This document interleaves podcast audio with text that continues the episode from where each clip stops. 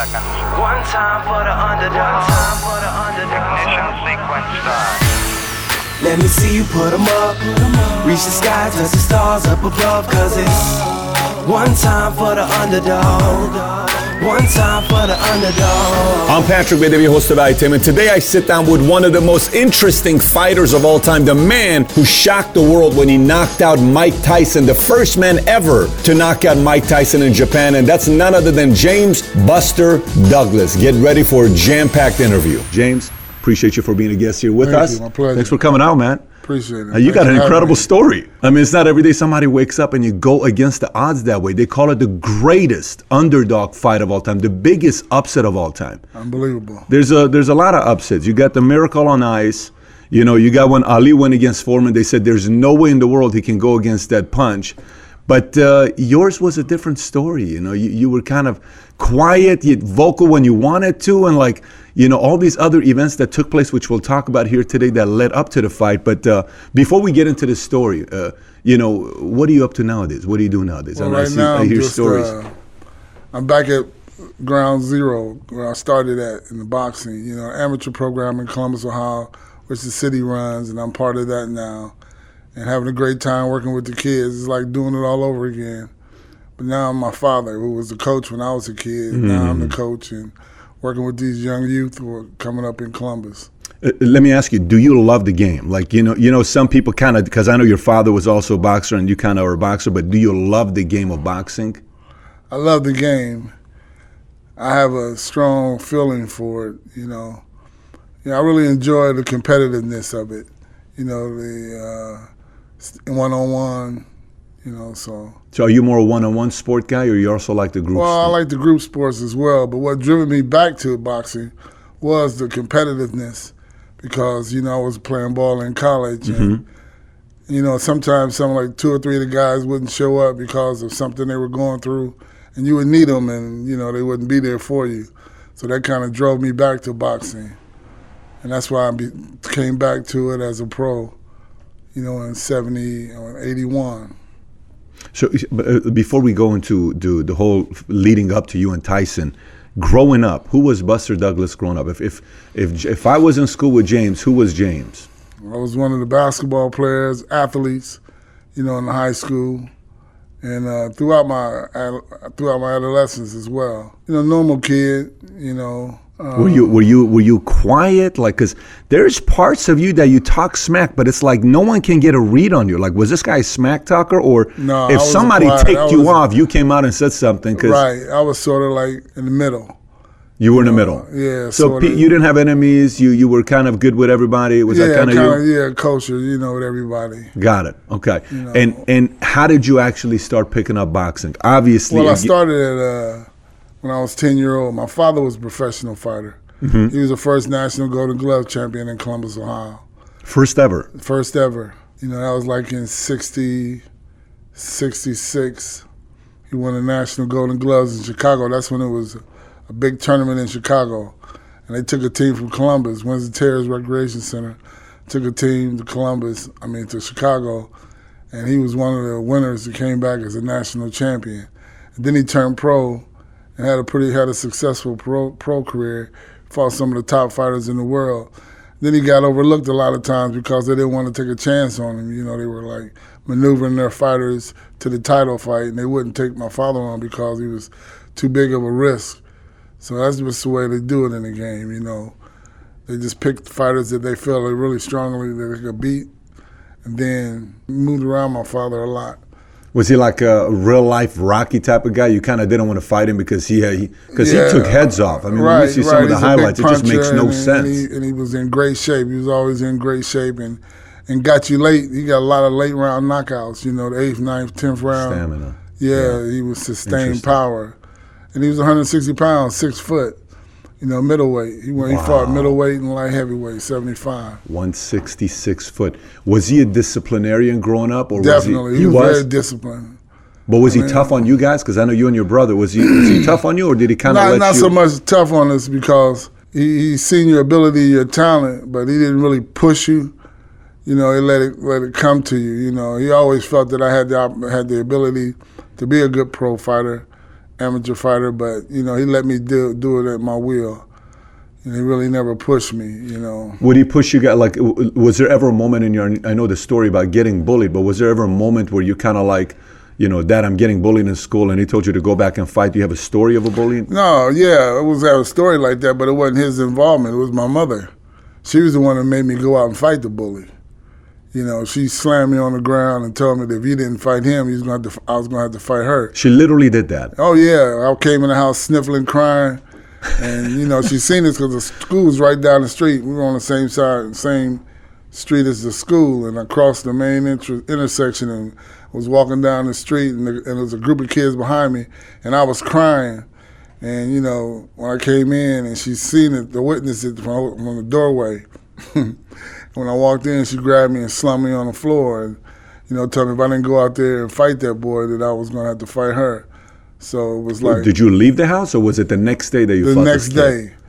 It happened over again, and I just stood up, dropped my books, and said, oh, that's it, let's go. And you went at it with him? And I went at it with him, and that was history. So was that the beginning? That was the beginning. It's crazy. Yeah, because all of a sudden now, moms was bringing their kids over like, what your son did to my kid? You know, then she had to tell me I just couldn't smack them just because they said something to me. I had to slow me down, you know. Lula, right? Lula Pearl Douglas. Lula Pearl. Yeah, you watch her, the way she looks at you, man. It was like when there's, you know, some scenes of how your mom actually looks at you. Right. You can tell, like, this woman loves this guy. She loved her boys. I mean, obviously, mothers love their sons, but the way she would talk about you, the way she looked at you was a whole different story. Yeah. And so Mom taught you toughness. Did the technical side come from Pops? Oh, definitely. You know, hold your hands up, moving, and in the mental state as well. Well, they both had a lot to do with that, but he was the one that really put it into the ring aspect, you know, so. Would you go and watch him fight? Were you always there? Yeah, I went to see him fight when he, later in his career, when I went to Philadelphia with him when he fought Matthew Franklin, became Matthew Saad Muhammad, world light heavyweight champion. And I was at that fight when they fought at the Spectrum. And I also went to the fight when he fought Tom the Bomba there in New York, in the Garden, main event. You know, he was a main event fighter, man. And he always fought on the road. And he always went to the backyards of other fighters. He didn't care. What do you mean he always went to the backyard? Well, you know, he went to their turf. Oh, to them. He went to them. You know, it wasn't like it was neutral zone. It was like he didn't matter. He'd go right in your backyard and fight you. Let me ask you, was Bill, your grandfather, is there a lineage of boxing or no? He's the first one that I think my grandfather fought in the Navy. You know, he fought as an amateur in the Navy, and that's where my father picked it up from. And then I just picked it up from my dad, so. So it's almost like he was obviously living through you, seeing what you were doing, you know, what you ended up doing. Oh, definitely, because he turned me pro.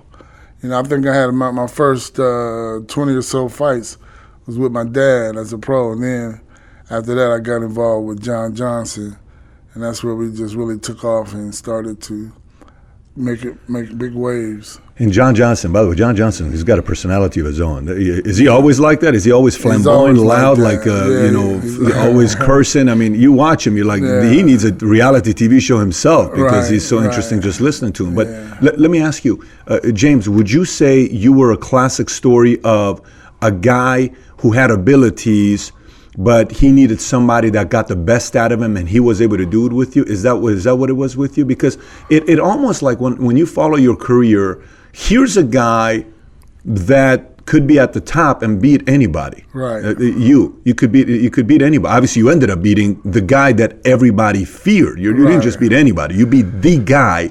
I beat some guys leading up to that too. Now I wasn't just given to me. No, you were not. There's a list of guys you went through. The top 10, and you know I fought some top competitors. Cause we're all in line to get a shot at the title. Yeah. So you had to beat one another to come out on top to see who was going to become the number one, number two contender. Yep.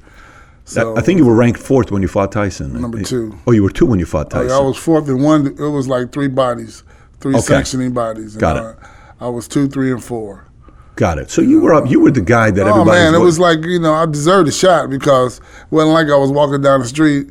And I always say this: Don King was driving down the avenue and see me. Hey, big guy, you want to fight for the title tonight? I earned that shot. Well, Don King was also not a big supporter of you. He was, but he wasn't. It would almost seem like he was a critic. No, I was just a body for him. He was just, that's what it sounded like. By that time, Tyson was well proven that he was legitimate.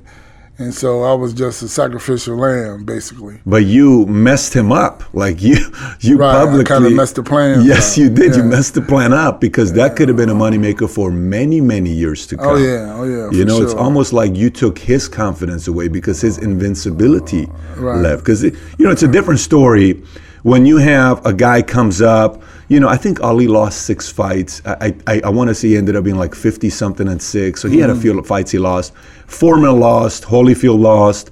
You know, a lot of these guys lost. But the way Tyson was coming up, it was invincible. It's like perfection. You didn't foresee anybody in the very near future to beat him. No way. So and that puts a kind of pressure of perfection where, you know, when a person everybody's telling him he's perfect, when he loses. How do you believe the people that are telling you you're still perfect? I'm not perfect. I lost. So Mayweather, say he has an undefeated career, and he talks about I'm the only guy that's beat Rocky Marciano, whatever, the record that he owns for being undefeated. Right. But it's a different story what you did with Tyson. But the question I wanted to ask is, how much of a role was it you finding somebody that got the best out of you? Well, getting with John was a big part of that because, you know, I think we kind of connected. You know, I believed in him and he believed in me, and I seen that he was definitely out to be a winner, and he brought that spirit to the partnership, you know, because he was a Woody Hayes guy, and you know, he wasn't having it. You know, either you're gonna do this right or we're not gonna do it at all. How did he talk to you one-on-one? What was his language like? For the most part, it was, you know, straight up, you know, just conversation, but you seen the sincerity. In his eyes and his voice, but sometimes he could get real nasty and mean, but it was very few times he did that, but he did. When he knew he did that, he was at his end. How nasty? Like he gets pretty retarded, you know. Like, okay, got it. So no limit. Stuff, you know, throwing stuff and, you know. In front of you. Right, you know, and he was upset. Did you react to that? Did that kind of make I knew that it was legitimate, that he really meant what he's saying. He was expressing how sincere he was, and that, you know, that he was just tired of the BS at times, you know.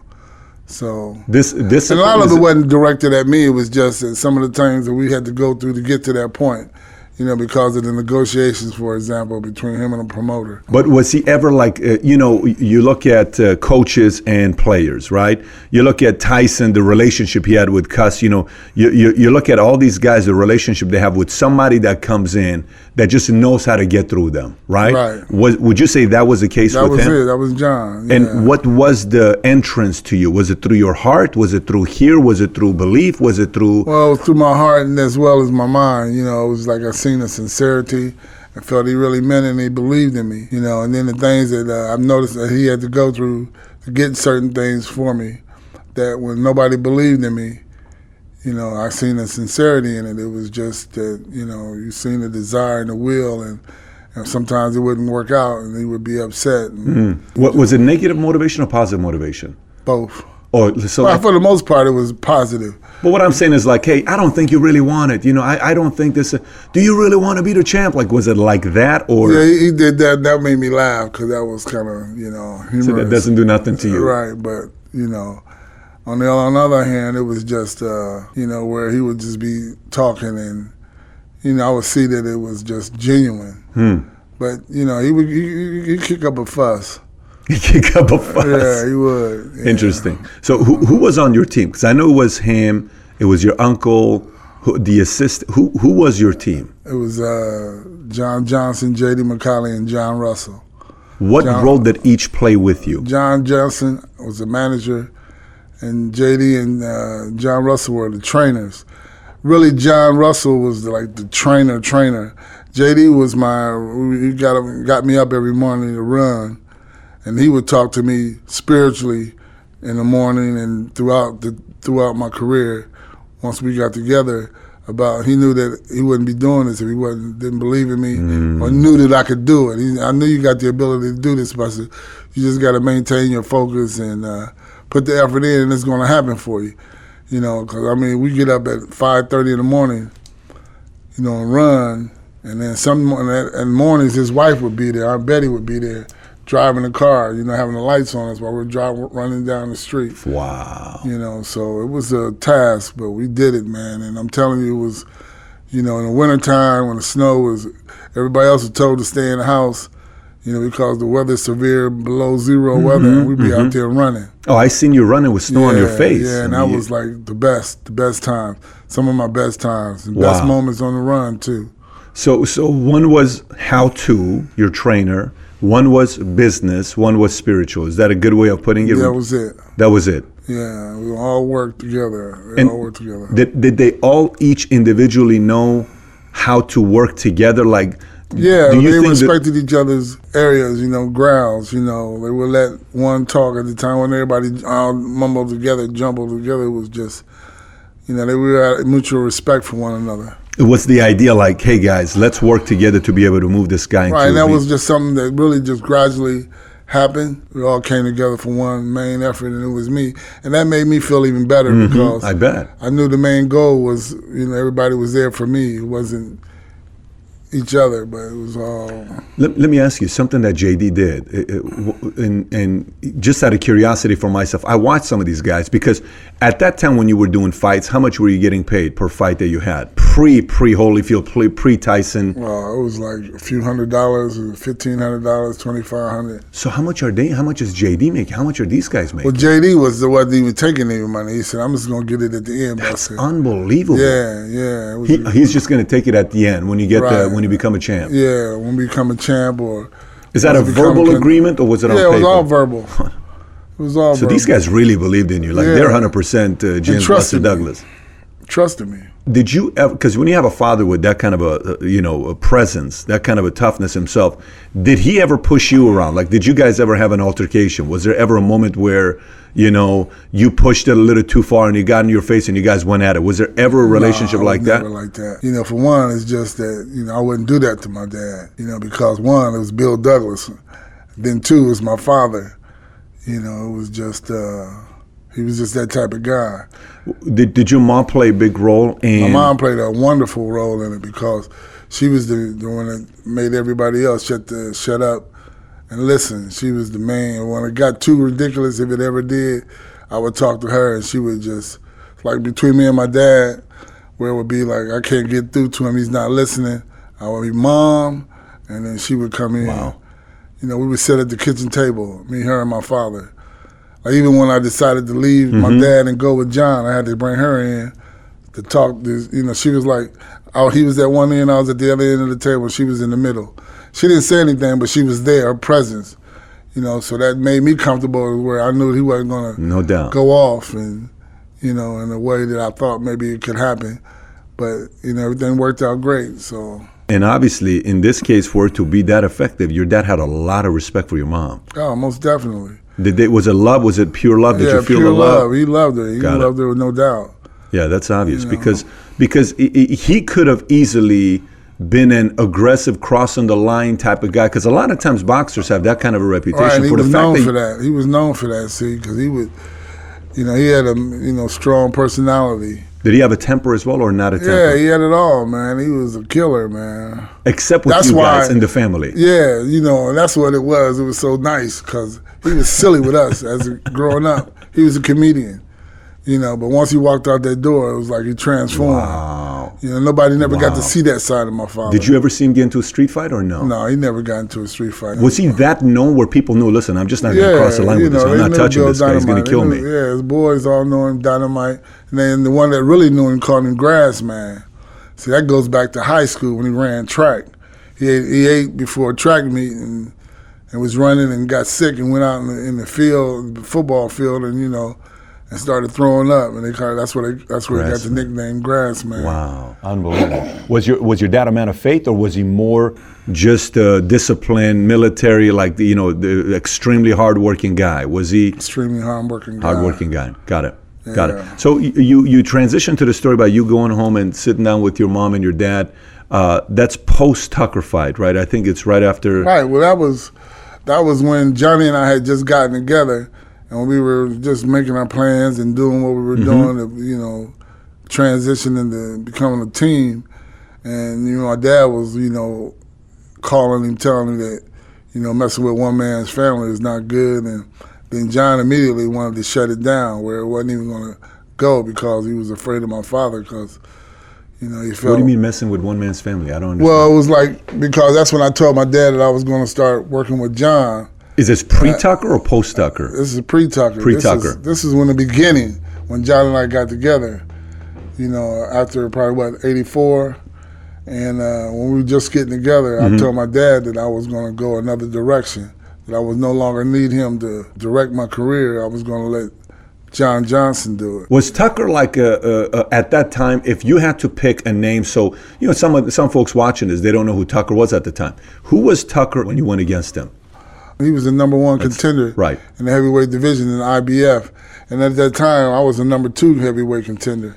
Larry Holmes was supposed to fight somebody and didn't want to fight him, and then they stripped him of that IBF belt. So they had the number 1 and number 2 contender fight for the title. Got it. And that was Tucker and I. So and you had him. I mean, yeah, I was winning. I was doing really well in the fight.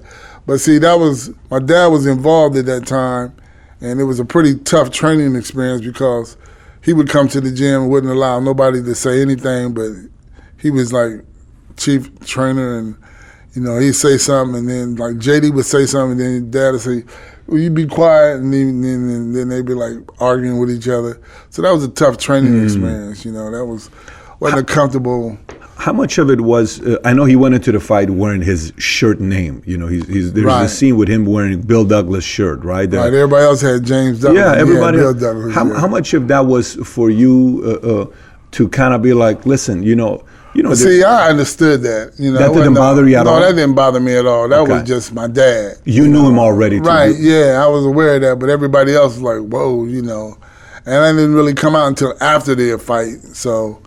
You know, but that was just my dad. That was just him. So that didn't bother you at all? No, that didn't bother me. The only thing that bothered me about the situation was that he wouldn't get along. He wouldn't conform and relax and let people be themselves. You know, he had a real tense, everybody was scared to say anything because they thought they would get popped or something, you know. Yeah, because his presence was that strong. So when you had the conversation with Pops, okay, You beat Tucker, you're going to go face off and, you know, champion the whole nine, right? So you're right there.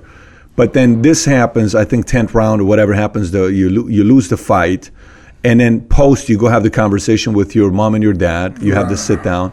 And then immediately, what happened after that? I had to go back to the drawing board and start over again because at that time, that's one of the times Don was really backing me, was pushing me to win this fight.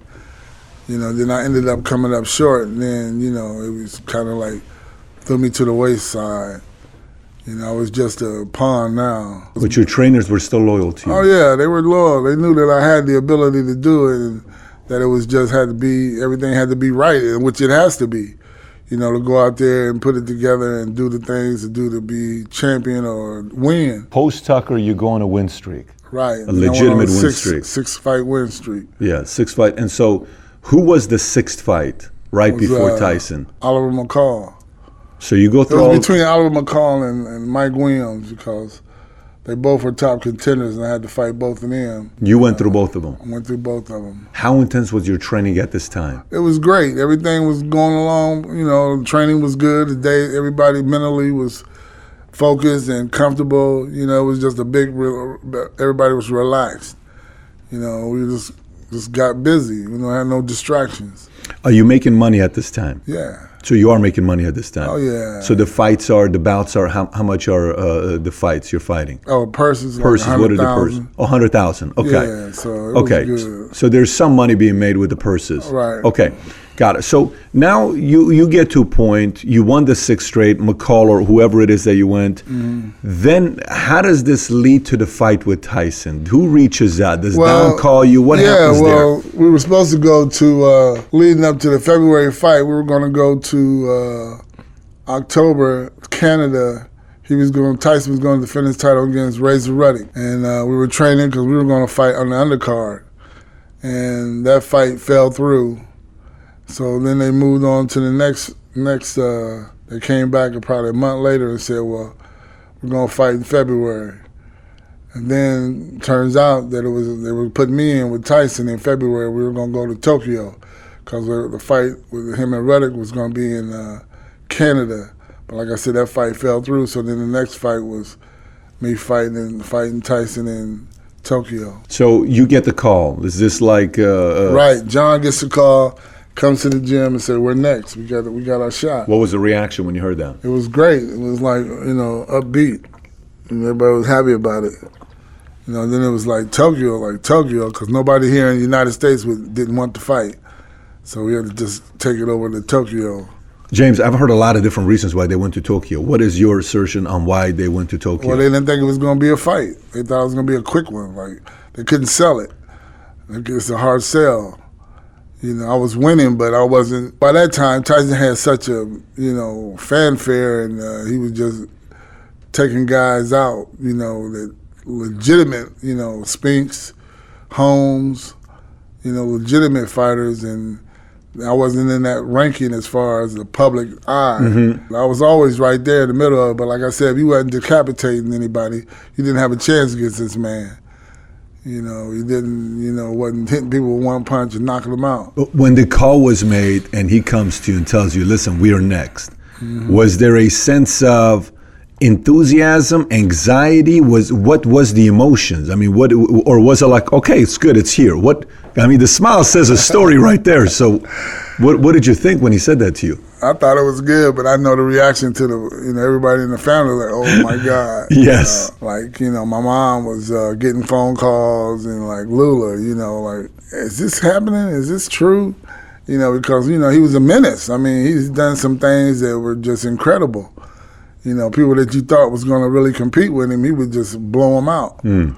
So, were you at all afraid? No, I was there. I fought under 6 undercards, and I co-featured a couple of them, meaning I fought before he fought, and, it was successful. But like I said, it was, like if you wasn't really, bodily breaking bones or something, you wasn't even considered to have a chance against this man because he was just like a Terminator. So what the story is, the day he won, right before you won a fight as well in 7th round, and everybody was kind of saying, wow, listen, Tyson did win, but let me tell you, here's what happened also with James Buster Douglas. He won a fight the same exact day that he had to fight. Different places, but you won the same fight. No, on the same card, exact place. Undercard. Yeah. Got it. So you still had a talk. Like people, some of the guys that were in the world were saying, this guy's kind of trying to make the climb to get the fight. Right. So now you get the fight. Okay, so the fight's taking place. You guys got to go to Tokyo. Did you do most of your training here pre-Tokyo? I did here. You did all the training here? I had to go to Tokyo. We had to be there 2 weeks before. I was on the training I did in Tokyo was the 2 weeks before the fight. And really it was like a week. So that week before the fight, then that week of the fight is just basically public workouts, press conferences, it's just cool down period.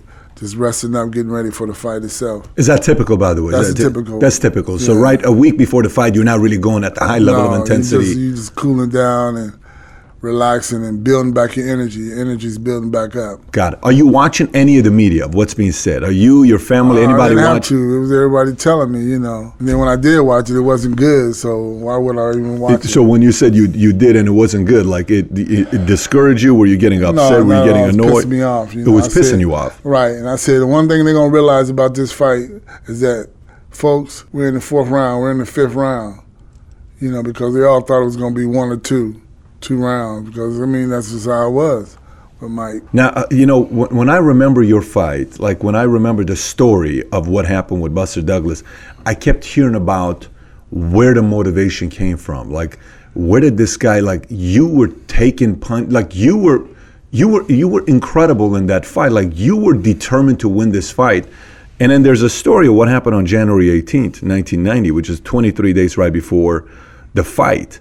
Right when the story happened, walk us through what happened there and how you reacted to it. A week prior to my mama passing, she came over to the house, and I was there by myself, and she came in. We sat down, and she said she just wanted to talk about the fight, cause she went out and bought that book that Mike had out just before our fight, and it was pretty intense book, how he is and his mentality and And so she was talking to me about, you know, how I was, you know, how I, she wanted to see how I was thinking and, you know, how things were going with me because I was going through a lot at the time too. And then after we talked, she was like, oh my gosh, you're so mean, you know. But she was satisfied. She was convinced that I was going to give it, that I was focused and really ready to fight this fight, that I wasn't just another one of the sacrificial lambs that everybody thought. So she was convinced. She told her girlfriend, she said, I'm not worried about Buster. You're going to beat Mike. You know, and all of them came up to me and told me that after the fight. Her friends, you know, 2 or 3 of her friends wow. came and told me, your mother said you was going to beat him, Buster.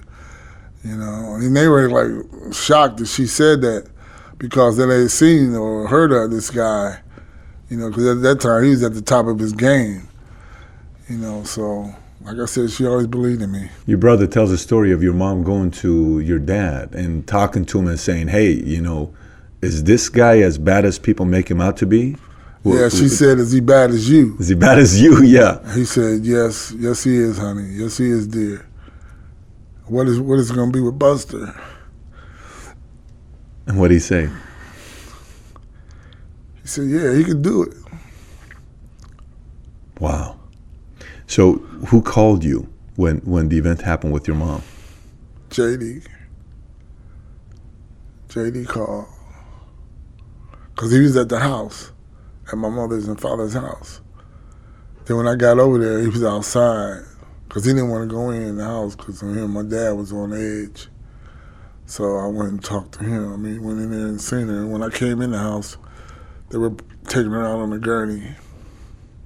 That's the first thing you saw when you came in the house? No, the first thing was my father. Then when I went back, well, no, I walked in with my brother Bill. And then they pulled her out. I went in the bedroom. She was on the bed. They had her covered up. And I pulled on the cover, you know, like to look at her, but I couldn't really pull this. I mean, you know, do it, so. What was your immediate reaction?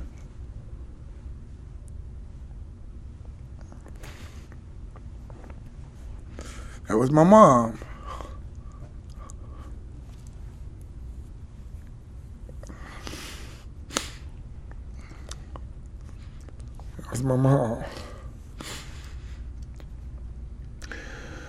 You anger. Know, anger was the first reaction? Yeah, I was pissed, you know. Because I was going to do so much for her. I got it. So you were looking forward to giving for all these years. Oh, yeah. So I was taking care of her, you know. Got it. But this was the payday. This is it. I knew I was going to win. I knew I felt strong, felt good about it. But I knew that I had to stay strong. That just made it even more intense. Was everybody coming to you saying, hey, you know, James, this is you may want to postpone the fight. This may be not. JD asked me, he said, well, what do you want to do? I said, I'm going to fight. I'm going to fight this fight. This ain't, you know, it just made it even more intense. Did determination level go to a whole different level immediately? It couldn't go no higher, but it went higher. You know, it was there the whole time. Cause I was in great shape. I was ready to fight. 3, 4 weeks outside. I was ready. I was ready to go. Had a great training. That just made it even more. It just brought it even together even more. The next 23 days, like, was every training and everything you did, was your mom on your mind the entire time while you were going through training? Mostly after, before and after. Once I was in the gym, I was focused on what I was doing. But then afterward, it was the downtime that was, you know, kind of tough. So the downtime, were you up, you were down, were you kind of like... No, I say the downtime is when it's like no training, just relaxing. Right. But the downtime, were you... trying to figure out a way to hold it all together, or? Nah, I was ready. I just break down sometime by myself. But it just encouraged me even more that, like, I'm gonna bust this dude up. When it was coming to the fight, did the media know that this your mother had a stroke and it passed away, or the media? Yeah, everybody knew about it, yeah. That's when it really looked bad for me, in their eyes. You know, how can he compete with this mother just passing? So it really didn't look good. So they even made the odds worse to say there's no way this guy can win this fight. Right. It made it even, you know, a no contest type of situation. Wow. Wow. That's interesting. So that's even more fun. They're heartless. You know, all they care about is the story. They don't know significance. They don't see deep into what was going on or possibilities that could happen. Even with the event, the media was being heartless with. Well, yeah, you know, it was just a story. That's what I said, heartless. It wasn't like any compassion about the situation. They were just wanting to get this story down no matter what. You know, they didn't care. Their main focus is Mike anyway. Leading up to the fight, any other events took place leading up to the fight, or did that 23 days go by very quickly? Yeah, it went by. It was just, you know, same old. Outside of my mother's passing, it was just, you know, just working out, getting ready. So fight day comes. What are you thinking? How you feeling? Feeling great. You know, felt real good, relaxed. Couldn't wait to get in there because I wanted to bust something up.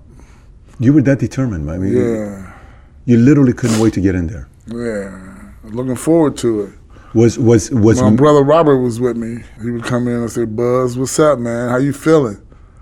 Then I'd tell him, "Man, I'm ready to fuck something up," and he'd be like, he started laughing and stuff. "All right, then, my man." Was your dad at the fight as well? No, it was just Robert. Robert, the only one who went over with me, you know, and then the rest of my family, like John Johnson's wife, his son. And J.D.'s wife came over. I don't know, I think Aunt Betty was there. So you're walking into the ring. You enter the ring. Couldn't wait to get there. So you're in. He comes in. You're looking at each other. No, I wasn't even looking at him. I was just filling the ring out, seeing where, making sure it's solid all the way around, and just ready to go. I felt great. In that moment, are you wanting to hurt him? Are you determined to implement what you guys have been training in the training camp? Is it just pure strategy? Put the game plan together. Go to work. How are you calming the nerves? How are you calming the nerves? Oh, you do that just right, you know, once the bell rings. Once you get in there and you feel it, everything, you know that. The main thing with the nerves is once you get in there, you know you're going to put in the work and effort. It's nothing to be nervous about. You know, you can lie and tell everybody using best training camp you done had, and you feel really good, and then get in there, and that's when the truth comes down. You ain't ready. You've been bullshitting around. You've been faking everybody else out. Yep. And this guy looked ready. You know, that was the last thing on my mind. I was ready. I was ready to go. So the confidence came from the level of preparation you had put in. Exactly. So fight starts. You've never felt his punch before. What was the first time he hit you when you said, I can take this, I can handle this? Was there a moment you remember, like you took a punch? Yeah, it was just like any other punch that he had hit before. It wasn't, you know, it was just to see his speed.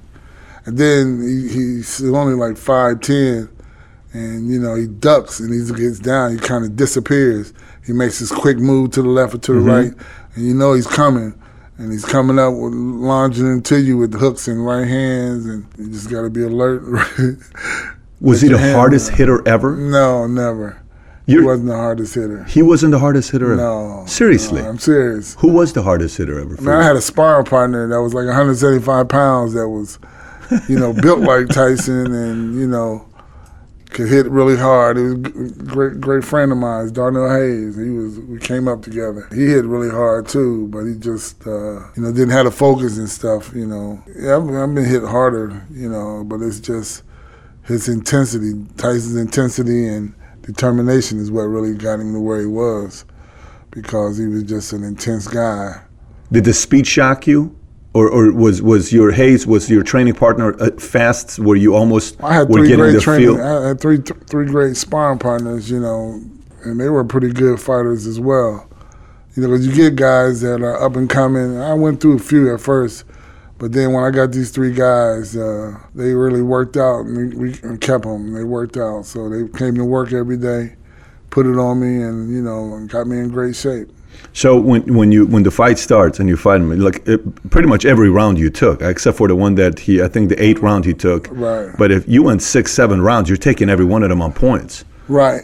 You're landing 53% of your punches. So it seemed, but when it was all over and done with, the scorecards had a tie or had me lose. You got to be kidding me. Yeah, it was incredible. So if you don't knock him out, you may have a draw or you may lose. I wasn't going to have no draw. I was going to lose. You don't knock him out, you lose. Right. Didn't look that way. I know, but it would have been the biggest farce in all history of sports. Well, it's common in boxing. It wouldn't be the first time that would have happened. And it was really common a lot when my father fought, because it wasn't TV. See, it was just radio, and you couldn't really see what happened. Yeah, they just hear about it.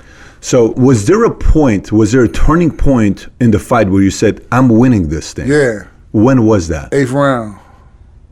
After you got up.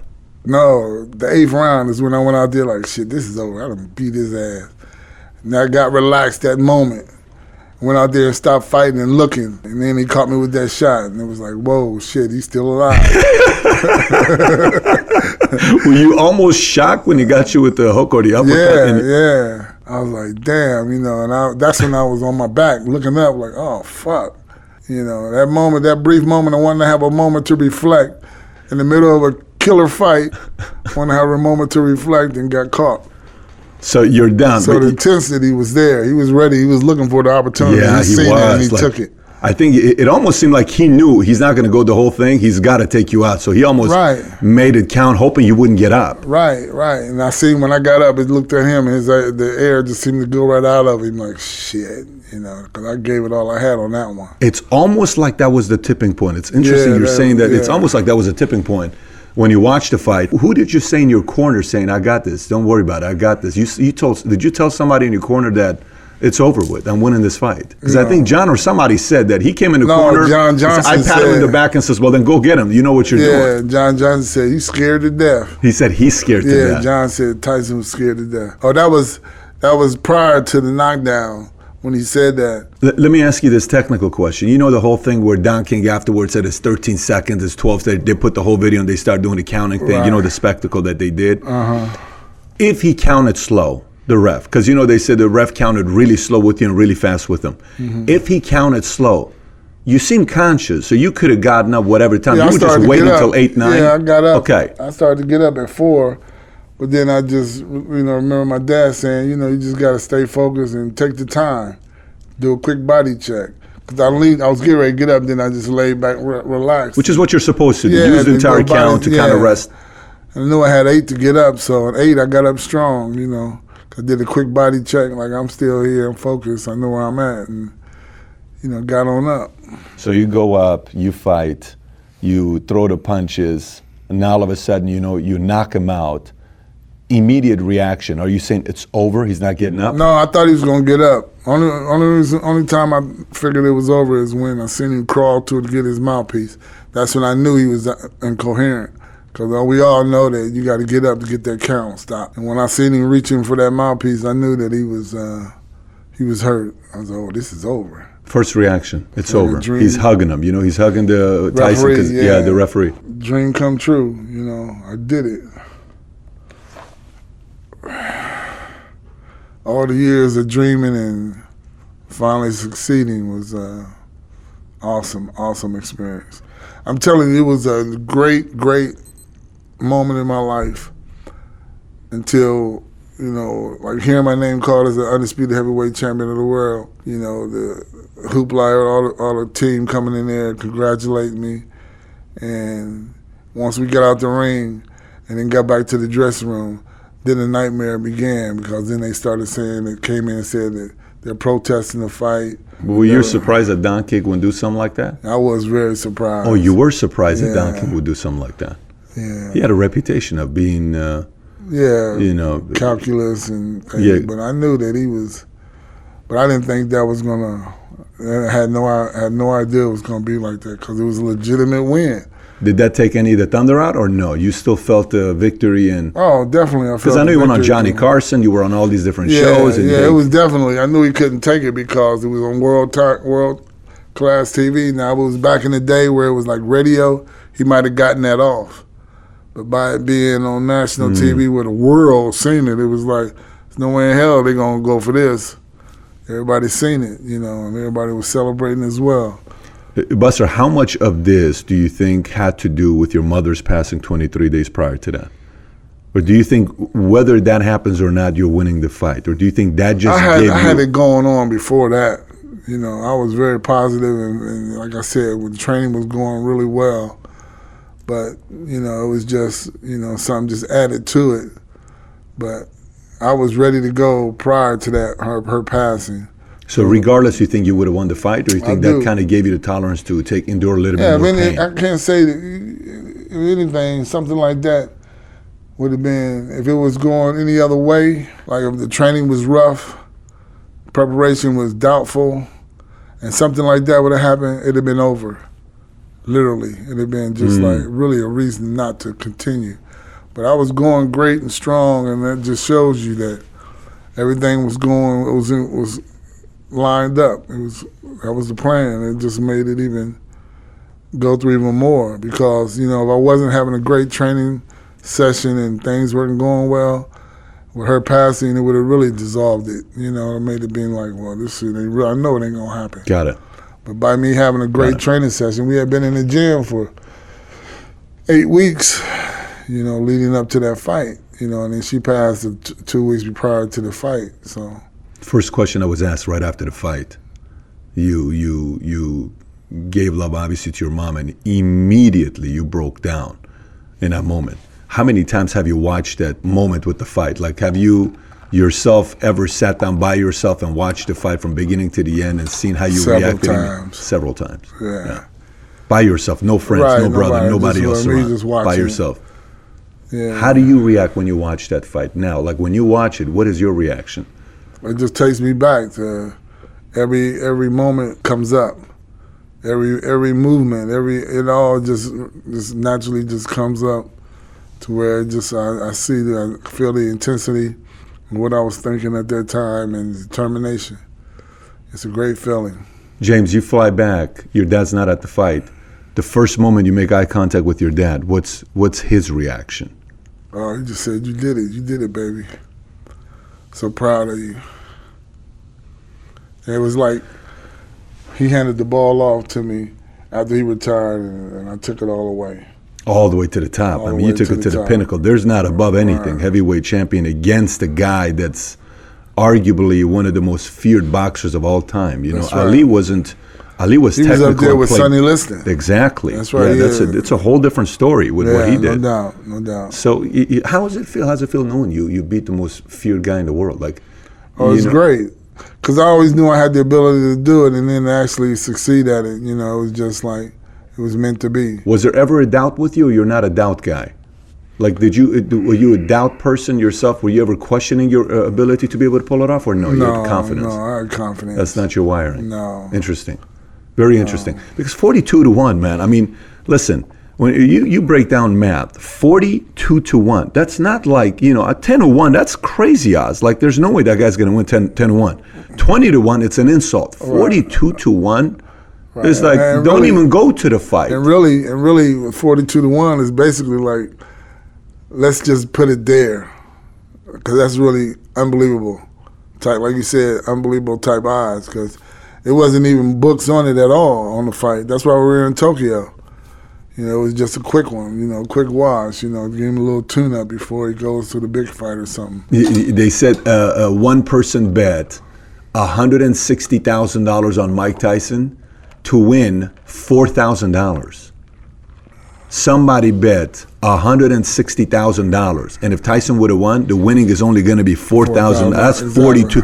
That's insane to me. Yeah, that's insane to me. That means if somebody bet $4,000 on you, they win $160. Right. If somebody bets $160 on Tyson, they win $4,000. Right. So incredible. Right. No, and Vegas was saying they only had a few people that were betting on you. Like, literally, nobody was betting on you. You know, one guy brags about the fact that he did. There's a group of guys that like to brag that I'm one of the guys that bet on him. You know, James. Yeah, it's incredible, right? 42 to 1. So then, right after that, you come home. 25,000 people show up. Ohio, craziness. They cannot believe. Oh my gosh, this guy pulled it off. You know.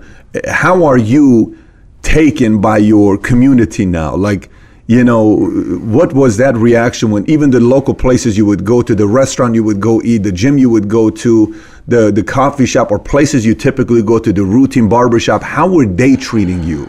awesome. You know, it was great. It was like, wow, you did it, man.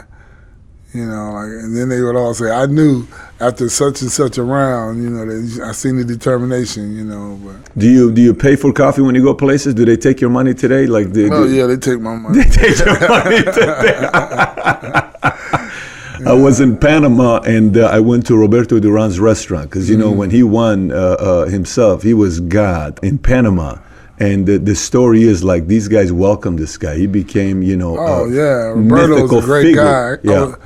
I fought with Roberto, Hector Camacho on his comeback. I got to hang out with him, and Roberto is like a great guy, man. That's what a lot of people say. Always one of my best. He is one of the best fighters I've ever met. You know, he's a good guy. Even Tyson says a lot of the things he picked up from Duran. Like he says, I learned a lot from his intensity. Yeah, I can imagine that. Yeah, he's Roberto's a monster, man. Psychological monster. Like four-time champion in four different weight classes. That's insane. And it's like he started at 135 pounds, went up to like 75, and each time he was winning titles.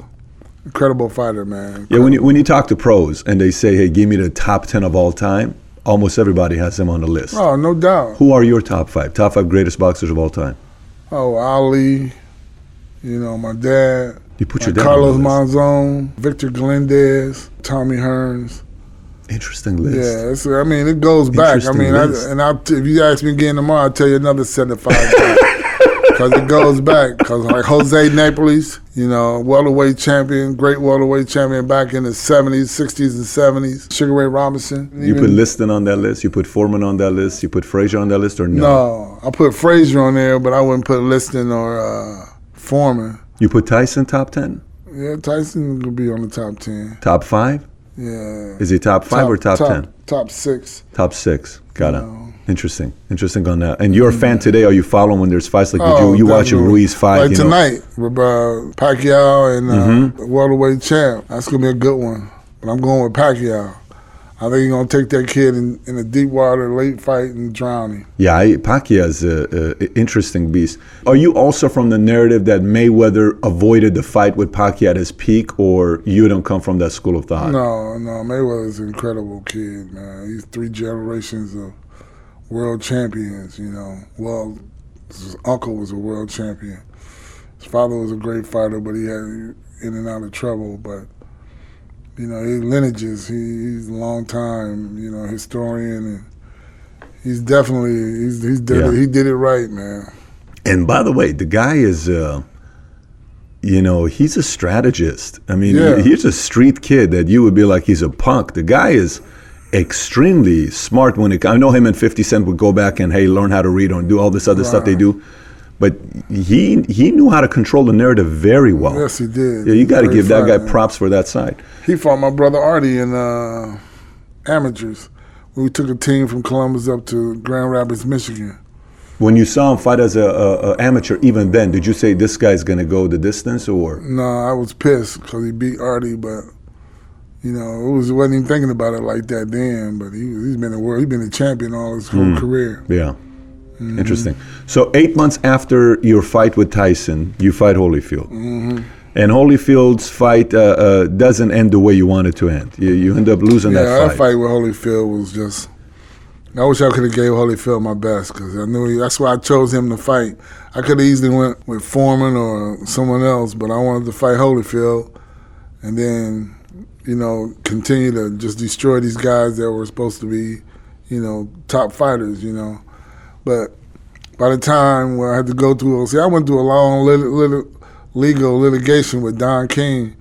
Right, the best moment of that fight was hearing my name announced as a new undisputed heavyweight champion. And then after that, it became a nightmare because I was flying all over the country, you know, trying to figure out where the court case was going to be at. I was in front of lawyers the whole time. Why are you part of it? Because I had to give my the 12-second deal that they testimony. I had to call you in, lawyers call you in and talk to you about, you know, what was my side of my side of the story.